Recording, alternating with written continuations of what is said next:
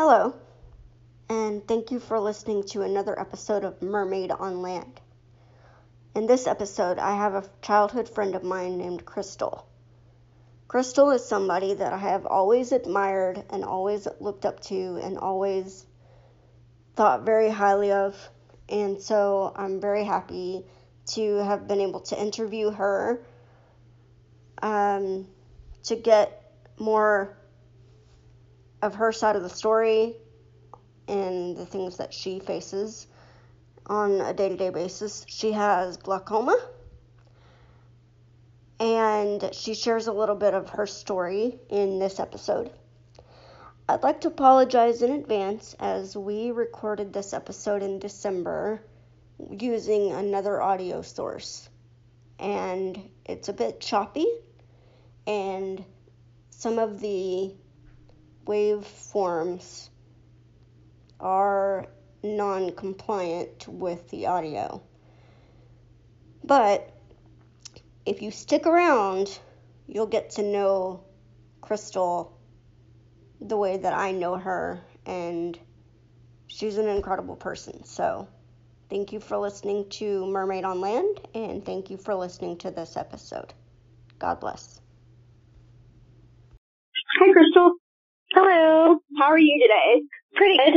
Um, I wanted to talk about I wanted to talk about us and our, our friendship and how we met, and I just want to get a little bit of your story if you want to share.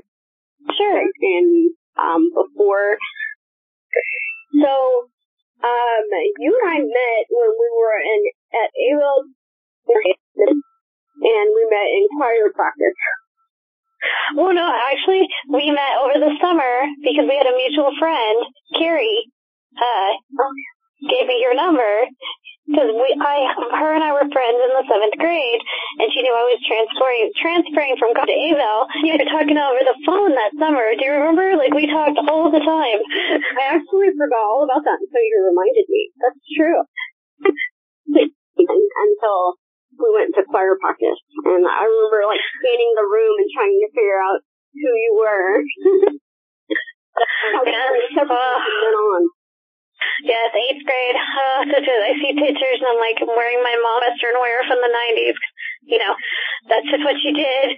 And then I get to that school and I'm like, oh, nobody's dressed western. This is not good. Definitely had our, our little, our different style. I remember, um, I did not have PE because of my cerebral palsy, so I had the option to take double electives. Um, were you in band as well? No, but I, I didn't have to do because of my no problem, but I got, I took drama. I took oh, the great. theater arts class. Mm-hmm. Yeah, that was fun. That's the one part about the junior high and high school that I really band and choir was one thing that I like looked forward to. It's kind of like I can put creative energy into something rather than being in class being bored. Right. No, I feel like I tried everything from junior high to high school. Like junior high was a little shyer, but then high school rolled around. I kind of changed my style completely and tried everything. Like ninth grade, I did band for a year. Discovered I didn't like band as much. Um, then grade, I just I fell into like drama and French, and I loved both of them, and just kind of I don't know. I had guts back then. I mean, I still have guts now, but I wasn't really a thing, so to try it. so I want to um just kind of talk to you a little bit about you. I know problems, but did you um, when you were a baby, or did they just kind of sprout out of nowhere? Uh, no, I was very premature. I was born at 24 weeks. Um, in the 80s, they didn't know, like nowadays, when a baby's premature in the uh, NICU for so long, they know to give them a shot in the back of their eye so that the oxygen will not disrupt the development of your eye. And because I was in, you know, the NICU and, and in the children's hospital for the, I guess the first two months of my life, my mom said, and oxygen, the other is what messed up my eye. Like I have retinopathy of prematurity, where your optic nerve and your retina nerve connect, mine don't connect. So my brain doesn't know that my eyes work right. My eyes don't know. So their signals are crossed. So even though I only have limited vision, I have vision in my left eye, but it still blinks and works and moves around like the other one. It just is slightly lighter color, but you know, it's it's been my whole life. I don't know, you know, like I I'm sure for somebody who is fully sighted to lose vision would be devastating, but for me, well, it kind of looks the same. yeah. You know, I was talking with a friend of mine a few weeks ago about that kind of thing. I I think as a um, you know, but for someone to be um upright and fully able and you know driving a car, quote unquote things and then and then they lose the ability to do any of that. I find that would be a lot to adjust and relearn um, who they are, abilities uh, or lack thereof. Um, you know, adapt to a new normal. Um, so yeah, you bring up a valid point. Right. Like now, um, I guess when I was a daughter, I started to develop a cataract on my my good eye is what we call it, my red eye that I can see out of. And, and then it progressed and I was 35 when I was starting to notice real vision loss with it. Like I was going to the eye doctor, I could just get to the E, couldn't go past that, and before I could, so then I had to have cataract surgery. But because I have um, ROP, my retina intraction and the blood's up my eye, most people have red. Mine are pale pink or white, which means they're dead or just not strong. So for me to have was risky. You know, it's like flipping a coin. It's like, okay, we can go in here and do this and you can come out fine, or this could be too much trauma but in our sick eye. Hmm. So I had a very amazing eye doctor that I trusted him completely. You know, he knew how that, you know, I can't hold still like most people. Um, because I have nystagmus and it's really bad. So they went in and he went in and was like, okay, I'm going to give you a shot and make your eye go to sleep. And he held my hand and he's like, do you trust me? And I said, yes, I trust you. So we go in to have cataract surgery and I'm scared you know, this is what I have in one eye. And like he's being quiet and they keep you awake. So I started talking to me and I was like, are you okay? I said, am I okay? he was like, yeah, I'm thinking this is going so well. He's like, your cataract split off like nothing. And he's like, your lens replacement went on like a dream. So we were also nervous, you know, my husband brought me home and you have to be patched up for three hours before you can take the patch off. Mm-hmm. well, we took my patch off and everything was jumping. I was oh, okay, something's wrong. So they called the eye doctor. He's like, no, no, that's fine because if you're nystagmus, you know, your eye just moves, it'll balance back out.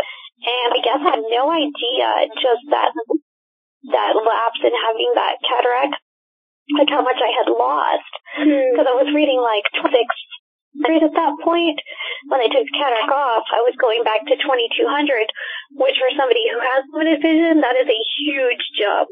You know, huge jump in getting your light perception back and being able to see what you're doing better. And I don't know, it's just it's one of those moments where I will never take for granted I have vision wise, mm-hmm. knowing what it could have been like. You know, had I not went through the surgery and, and, you know, had somebody who was an eye doctor who cared about me. He didn't look at me like I was money. He didn't look at me as anything else. Like I remember when he was, when we were discussing surgery, he's like, I'm not telling you when to do it. You tell me when you're ready and if you want to do this. And to me, that spoke so much of his heart and compassion as a person versus looking at me with another dollar sign for a surgery.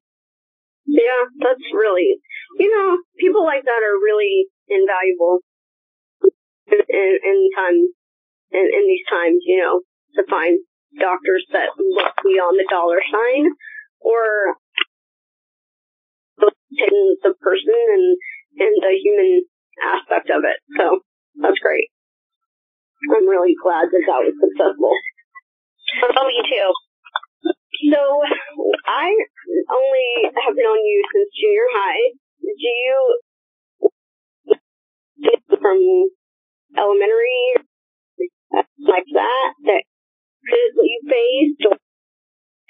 Um, I don't know. Well, I lived in Hobbs growing up um till fifth grade, and there, the world was different. You know, my parents knew everybody, everybody knew me. I went to school where they knew I had a problem, and teachers were great. And the kids I went to school with were great, like loved it, had friends, never felt different until I moved here.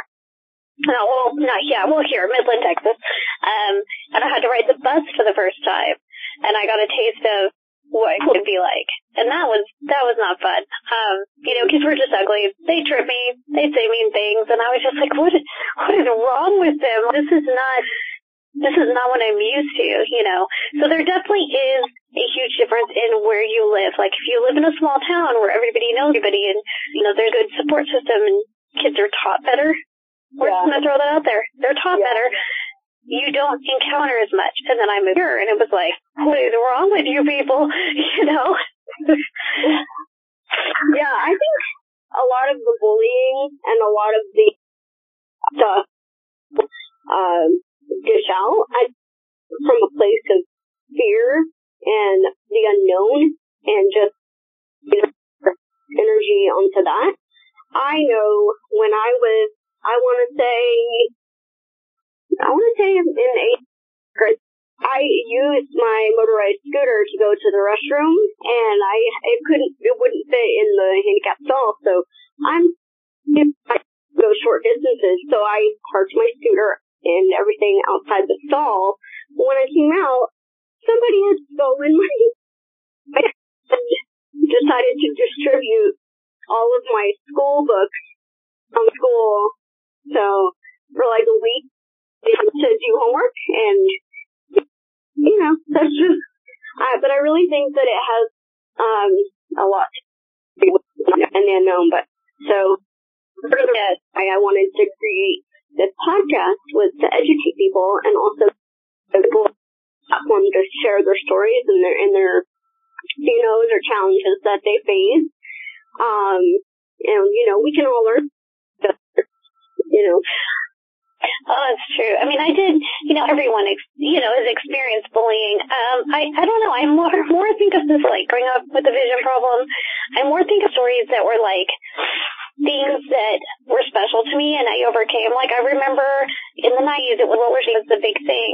And my parents took me, even though they were nervous, you know, here, let's put you on roller skates. And I loved it. Like, it made me feel confident. It made me happy. Even I started, I guess when my daughter hit the third grade and she was having bullying at her school, her and I would have Friday afternoon skate days. We'd skate from four to six. And it helped build her confidence and it gave us something fun to do together. And people were like, what, you roller school? If you go to Newgate, um, but you listen, you can hear when skates get too close to you. So you know, okay, I need to stop, or I need to kind of like turn and look because I have no peripheral vision. I have what's called tunnel vision, so I can only see what's in front of me. So listening really hard, like when I'm skating, and I can hear if somebody's even close to me, I need to kind of be precautious. Uh, there's just something fun like, I don't know, I guess the biggest limit to people have ever given me is when I say they forget that I see good mm-hmm. because I do so many things, you know, and I'm just an outgoing person, I guess. And that, that come with having good parents that never let me feel different. You know, I wanted to ride a bike, wanted to climb in a tree, climb a tree. You know, I wanted to do things. My parents were like, okay, we're going to find a way for you to do this. And that was important you know, and that was important to me when I got married. And, you know, me and my husband ventured out learning, one, learning to live with somebody else, because neither of us had ever lived with somebody of the opposite sex. Um, you know, it was an experience for the both of us, but it was a fun one. And then, you know, bringing my daughter home from the hospital, and then that was scary. I did not want mom to go back to Texas. I was like, please just stay with me. Um, that was different. I mean, but I got the groove of it. Like, I was nervous to use formula, so I got the pre-mix stuff and it mix it up and set it all out and have it organized in the refrigerator on a shelf so I knew, okay, it's time to feed her. I need to heat this up. Here's this. I had a little uh, bottle washing rack for inside my dishwasher.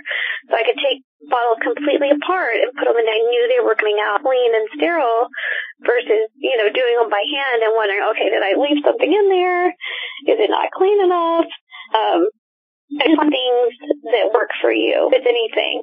You know, even I, I did have one person be like, uh, "How do you do your makeup?" I was like, "By myself." My husband's sweet and kind, but I'm not gonna, you know, he doesn't have to do that for me. He does do the eyeliner though. Like if we're gonna go and I'm like, "I need a great, I need you to fix the eyeliner." I am literally the worst when it comes to eyeliner. I I do one eye really well, but it looks like I don't know.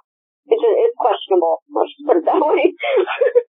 so, well, it's hard. I mean, I mean, I can do it. Mom, I have to. Um, I actually have a friend that her and I've been friends a long time. We met at Vision Camp, which they take a bunch of kids in your age group on a four day weekend. Um, a Boy Scout group and a Girl Scout group and your teens and you go and you learn different things from each other and you have a dance and it's fun. And I like, you know what? I want to know how our makeup if we ever went blind and we could still put on our face. So we sat in front of each other, no mirror, and kind of like if you feel your face, there are certain parts of your face that you know are your key points for makeup. Like you can feel where your cheek starts and goes up. And if your face like a fish, there's your cheekbone and you follow that line with blush.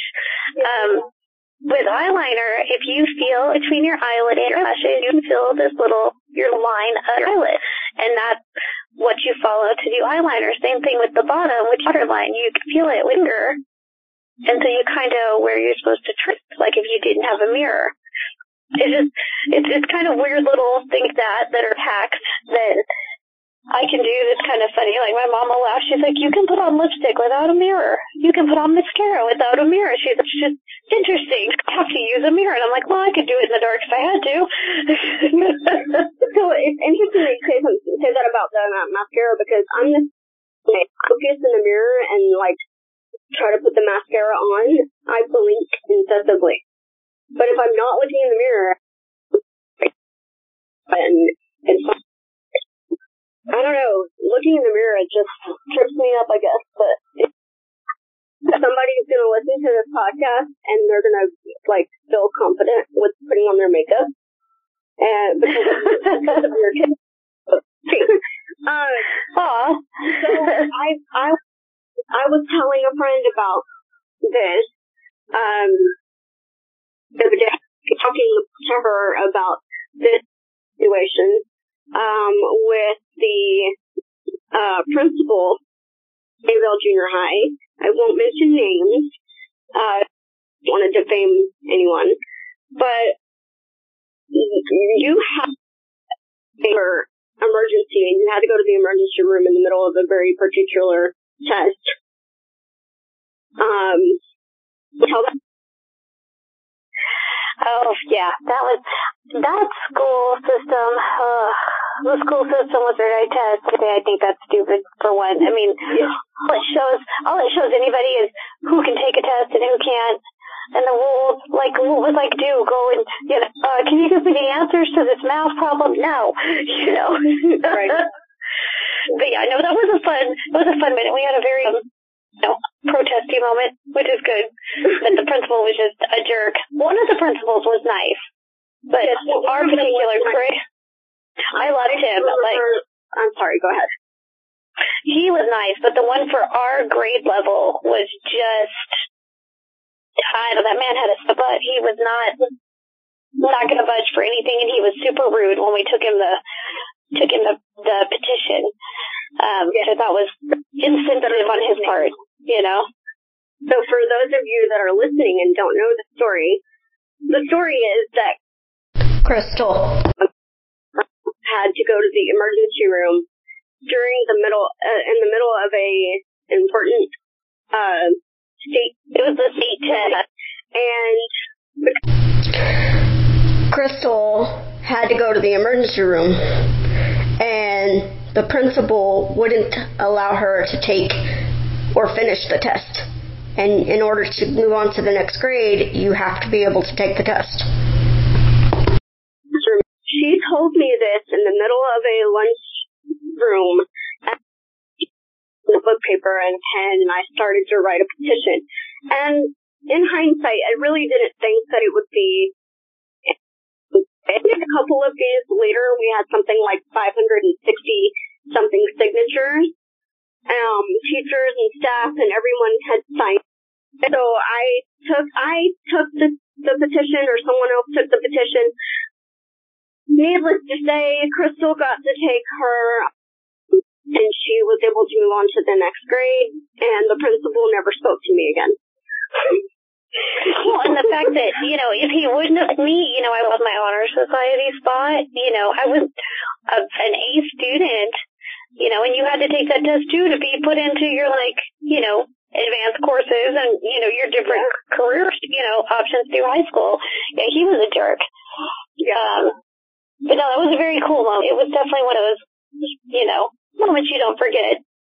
Definitely not. And it's something that's literally stuck out in my mind a lot. Like if I can, you know, to blind paper and just write out in a pen in my horrible handwriting, no less, and get so many signatures defining moment for me to go, you know what, I can change things.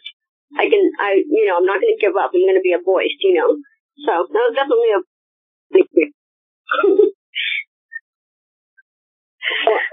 yes, I mean, go ahead. It's like I think about how different school is when we went and how it is now. Like with my own daughter, there's so much technology, different ways that you know you can do things now that just weren't accessible when we were, you know, at that age. And, and in certain ways have been nice because, you know, it does go to everything is done on a Chromebook. So you can make it bigger, make it smaller, um, you know, where it's done hands on. And I love to have that way. Like thinking about it now when we, the old days of the overhead projector. And I remember the teachers would have to give me like a desk copy of whatever they would put over it because it was too hard for me to take know it, it was hard to see. I don't know. That just got my mind more talking about school. I remember like being like it, my uh wheelchair would not fit that they had, you know, set apart. Um, it definitely wasn't six feet at that time.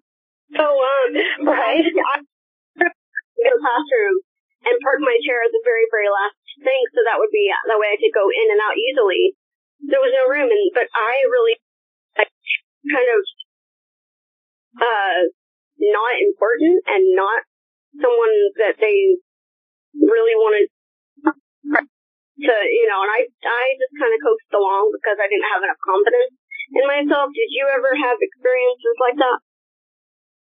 Um, when I first moved to Midland in the fifth grade, I had a teacher that looked at me like I was a nuisance and didn't want to enlarge my work and didn't want to give me a desk copy. Like she did everything humanly possible to isolate me and treat me like crap. And I did that, but I had what was called a visual impairment teacher, and she for me. Like she would be like, "No, this is not right. You can't do this to this girl. She deserves to learn just like all these other kids." You know, she's like, "How hard is it for you to just make a copy or to hit size 14 font instead of 10, you know, to save on paper. Like she was horrible. Um, I hated her class.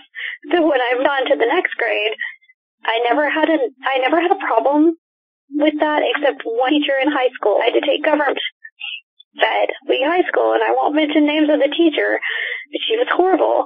Like, I'm not to take a test with a scan because the green is hard for me to distinguish and to follow the line of pen. Well, she had me take the government test with it, and I got in line. I completely bombed the whole test. And the visual impairment teacher I had in high school, he was amazing, and I called him crying, and I was like, you know, I just bombed this midterm. I'm gonna fail government. And he's like, oh no, you're not. he said, I'll be right there. Came up there and he's like, he's like, did you not read your file? He said, the only thing you have to do for her is a desk copy of your overhead and if there's a test, she is to run the test, and you grade it that way. She is not, in any circumstances, to use a Scantron. And yeah, I got taken out of that class and went to somebody else's class because she just was not having it. Um, but I wasn't going to have it either because that is one thing I will stand up for myself because I know has, you know, you have rights. Everyone has rights. Yeah. And if you have a special need, you deserve the same education as everyone else. My dad, I always remember my dad saying that he paid taxes so that he paid the school salary and they were going to not discriminate me because, you know, he was not going to stand for it. My mom did not stand for it. And I'm very grateful for that because I've been the same way with my own daughter. Like if something happens at school, I'm like, mm, we're not doing this. you know, you need to, we will just will schools or we will switch classes or we will do whatever because, you know, school systems and big establishments think can just run over people and it's, it's going to happen. I feel like if something like that were to happen now, the that teacher that did that to you would have been fired. I feel like in the early, you know, like early 90s when all of that was taking place and it was just kind of like glossed over and but now there's such a um social media has an impact on the because I feel like if if your mom or or your you know you had your Facebook or you know anything like that, you could have posted something viral and you know it would have been a thing. Oh, I agree. I mean, yeah. well, I mean, and even nowadays, I was, I worked at the YMCA and I was a preacher and I even got discriminated against that. Like I had a co-teacher who was horrible. I had a director that fighting. Um, and so when I, when it was time to renew my contract, they didn't hire me back and they tried to sweep under the rug because I told them I was going to call the American Disabilities Act on them. And, you know, they tried to reword it to where it was nothing to do with my vision problem. But if you asked any parent who had me as a teacher, I had glowing, you know, they had nothing but wonderful to say about me. Their kids were happier in my class, that they liked the techniques I used to make sure everyone is, was accounted for and the activities and the stars. So I mean, even, even now, and that was gosh, my daughter was in the second grade, so that was five years ago. Even now, you still it. You, you, it can be in adults versus kids. Adults can be most judgy and discriminating, and you would think it would be more like kid age and high high school age versus adults, but now you get it with adults too, which I'm sure you've had that happen to you too. You know? Yeah, what is the word I'm looking for? They have such a carefree, free spirited unicorn, Santa Claus, tooth fairy mentality. I mean, you believe oh, yes. thing, but so kind of, they're kind of uh, manipulated in their own heads that they're just they're just not childlike. So as we become adults, we we lose that um, aloof kind of free spirit, fun and hopeful, and I think that comes up because uh, they're curious. They want to know. You know, I got people, kids ask me, what happened to your legs? You know, and parents will say, don't ask, that's rude. And I'm like, no, them to ask me. It doesn't offend me because the more they know, you know, then they're, they're afraid and then they're like, next on in life because they're not, um, you know, so. I always think yeah. yeah, that's why I love T preschool because my kids knew like if we were going to line up to go to an activity, we had the color worm and each kid would be assigned a color and there would be twos. So when it was time to leave, I'd count them by twos. Um, when I would set dinners, since we're done color and each kid would get a color and be like, okay, red crayons go to center one, and those group of kids would go, and then yellow crayons go to center three. We would just do things um, our own way, and my class knew, and so they they would be like, oh, okay, Miss Crystal doesn't have side vision, or she's on the side, so when she says we to line up and go put our hands on our in our color worm, which a color worm, it was basically broke with these hot glued to everyone had a color. And so they knew. They were like okay go get on the worm. And you know i would count them. And so we would know okay reviews accounted for and then you know everyone had a color table i mean it was just little things little things that helped and it was easier but the kids were so much more accepting that if i could have just worked there and had that class and not had to deal with adults, it would have been a dream job. Because I love arts and crafts and have movie themed activities with an, you know, with snacks and things. Um, it was just fun. The Carver Center, and when we were when we were kids in Midland, did you ever go to the Carver Center? Do you know what that is? I think in the fifth grade, it was like twice. And I think once in the sixth grade. literally the best day of the year for me consistently from like second grade and on. Um, it was just these very little um, rooms that you would go into and do arts and crafts. And I, I more that day than I did the entire year. I, I, I don't know because it was hands on, you know. but um, but yeah, I, I just wondered because I know you went to school in Midland and you graduated at. Yeah, we moved to Midland halfway through the fifth grade. Mm-hmm. So, um, before that, I went to the same elementary school from kindergarten fifth grade, so I knew the majority of the kids that went to my school and the teachers. I think for most of my teachers, I was the first visually impaired student they ever had um, when we lived in Hobbs. The teachers was amazing. One of the teachers, even um, I had her in the first grade, and then I had her in the fourth grade. And then every time I would visit my grandparents in the summer, I would see her. And then in my adult years, we reconnected and we would talk and we were Facebook friends. And um, when she passed away, um, it was really hard because I like somebody that really knew me, Mm-hmm. you know, from a young child to an adult. And so that, that was hard. But I think it's, it's one of those things. I think, you know, in everybody's life, whether you have a disability or not, you have some people just kind of leave their imprints on your heart, you know? Yeah. Yeah, there's definitely some people, some people in my life that, that, that if I didn't know them, I probably would have not be as independent as I am. Uh, uh no, my whole, I can't do it mentality. like, uh-uh, nope. Figure out a way around it, you know? Um, I, if I'm not there, how are you going to handle this situation?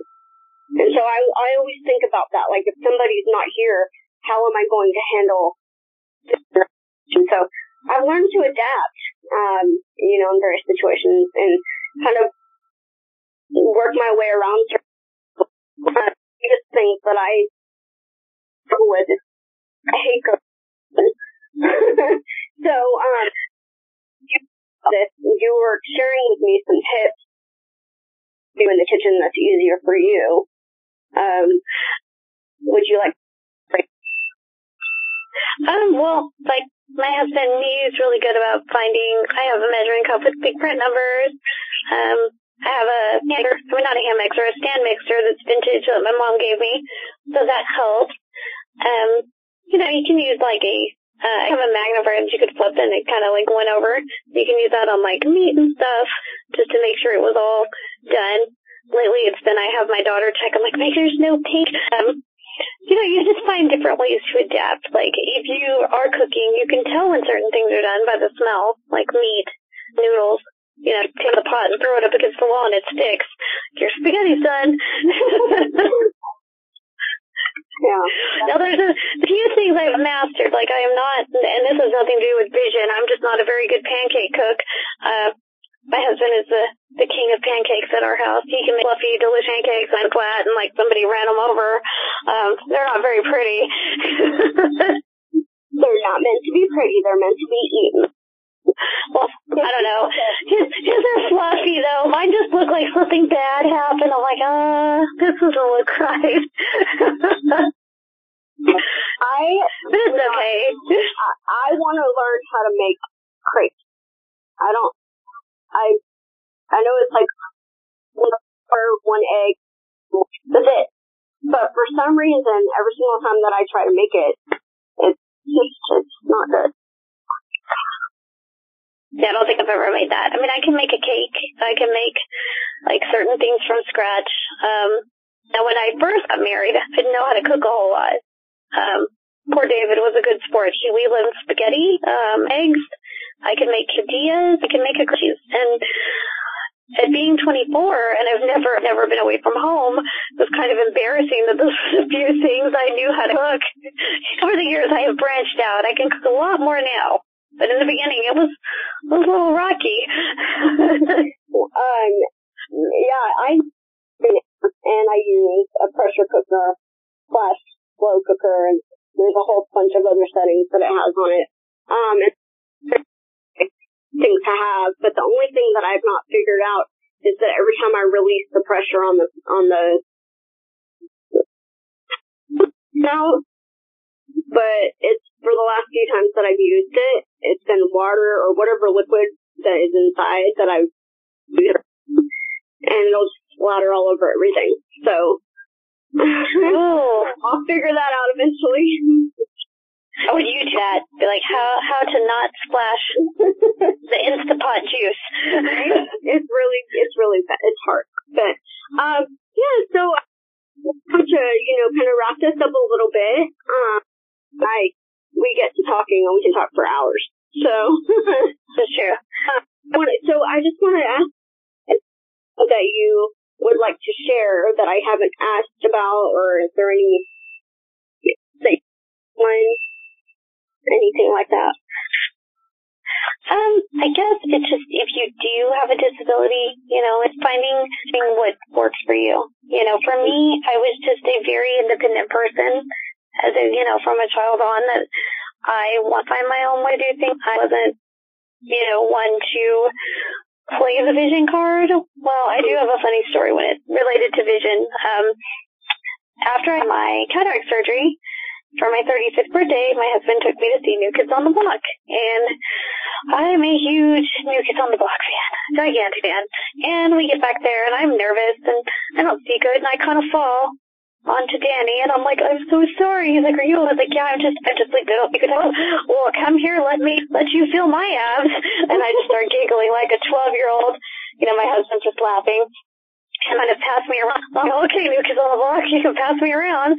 We get to Donnie, and she's very sweet, and we get to the end where there's Joey McIntyre, and I lose it, like the 12 year old inside of me just is like, I love you. I still have your Barbie doll in my overnight bag. and she's laughing, and he ends up me to hug me. Well, Donnie Wahlberg goes over there and he says, you take her picture with Joey.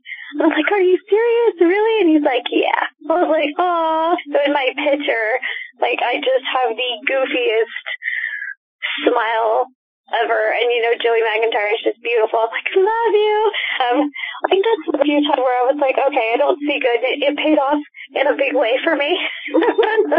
Uh-huh. But in a fun way. Yeah. And you know, they had um like exploding a couple years ago and they posted pictures of like their favorite fans and they put my picture in their little slideshow and I cried and I messaged them and I told them they were probably some of the nicest people I'd ever met, you know. And the fact that it was a very you know, quick meet with you, even though I couldn't see good and, you know, kind of let me walk through and say hi to everyone and hug them. And it was just awesome. I can just remember that, you know, and I think of, you know, sometimes you hear horror stories of bands that aren't very nice at their meet and greets. So I think it's important when you can throw something out there about how nice band is when you got to meet them, which I know used the Backstreet Boys a couple of times and look like they're very nice. I, I was in your pictures. I that because um, listening to, well, I started listening to New Kids on the Block when I was nine. I, I pretty much my sister, her, she had a friend, her, friend had the tape, like clean to them. I didn't want to leave their side because I wanted to listen to, like, just gave it to me. And I run the batteries down and I was listening to some ribbon and the tape kind of withered away. Uh, but I, I, my love for boy bands started with the New Kids on the Block. Yes, oh, Kids on the Block. I got into the Backstreet Boys kind of, you know, out of, honestly, the country music, and I listened to classic rock and Eagles and Foreigner and, you know, 90s country like John Michael Montgomery and Reba McEntire and, and 1998, 1999, um, country music started to sound the same. My parents would yeah, from the radio, and they they could tell me. They would say, "Who is this?" And the first five seconds or thirty seconds in a song, I could tell you who sang it, where it was recorded. Like I I studied that kind of stuff. You know, I would read the back of the CD liners or the tape decks and know where you know, all this. You know, I was kind of a nerd in that way. but um, it started to sound the same, so I got bored with country music you know, turned it on, turned on Power 106.7 in, in Midland, Texas, and I heard quit playing games this, and I really, you know, I kind of got glued that. and yeah, I've met Backstreet Boys. I want to say five or six, uh, individually various times. Um, outside of that, they are the nicest, most um, and it's really refreshing because just like you said, there's artists, um, who shall remain nameless who really not, they're known for very personable. So when you meet someone like New Kids on the Block or Backstreet Boys, like humble artist, it's really refreshing. It is. Of new kids on the block, I think I had other cassettes when I was 10 for Christmas. So was my Joey McIntyre and Jordan Knight Barbie. Thank you, Mom. And, um, yeah, I played that thing till it broke. I had New Kids on the Block CD that I actually found in a box before I went to go see New Kids on the Block. That's from the 90s. And I was like so excited to get Sadly, they didn't find it, but it's okay because a love on the Joey McIntyre. So it's, it's all good. And I think as we were leaving the meet and greet, I just started crying. I was like, hey. I was like, no, David, they were so knifey. I was like, I love them. That's so sweet. I, I'll just, I'll just say a few more things about the, the new kids on the block because I like this conversation. It's fun. I remember I and I had the pillowcases and I had the poster on my wall. And there was a 1-800 number on one of the posters and you could like listen to a pre Yes! Yes! I called that thing so many times and my mom was like, you know they're not actually on the phone, right? Like you, they're on the phone, mom. Like they're, yeah. she's like, you're recording. I'm like, no, it's not. And, you know, like I was so determined to not, you know. Yes. Oh, did you watch the cartoon? I remember my mom has a VHS tape at her house that says New Kids on the Block cartoon, Crystal's tape, and she would record it for me with Yari. We have so many VHS tapes at her house still that have like Dust, like my brother's name is Dustin, and he loved Ninja Turtles. So his says Dustin's Ninja Turtle tape. My little sister was little; she loved Rugrats, so it's like Brittany's Rugrats tape. Or there's like ones on there that says Saturday Morning Cartoons, 1989. And it's just, I don't know, it's funny. It made me think of that when you were talking about the one eight hundred number. You know, kids nowadays. I saw the cartoon, but I knew it. It's YouTube if you ever want to watch it. All right. Well, Crystal, this was so fun. I knew this conversation, this podcast was I can go down on memory lane and we can just talk about things and laugh and reminisce. And so I was really looking forward to it. Appreciate it so much. Oh, of course. Thank yeah. you for inviting me on. I would definitely love to come back. I just have um, several things lined up. So I'll definitely reach back out to you, you know, and and get this again. Okay, awesome. Well, thank you so much. I'm gonna go ahead and end the call, but I'm gonna call you right back. Okay. okay.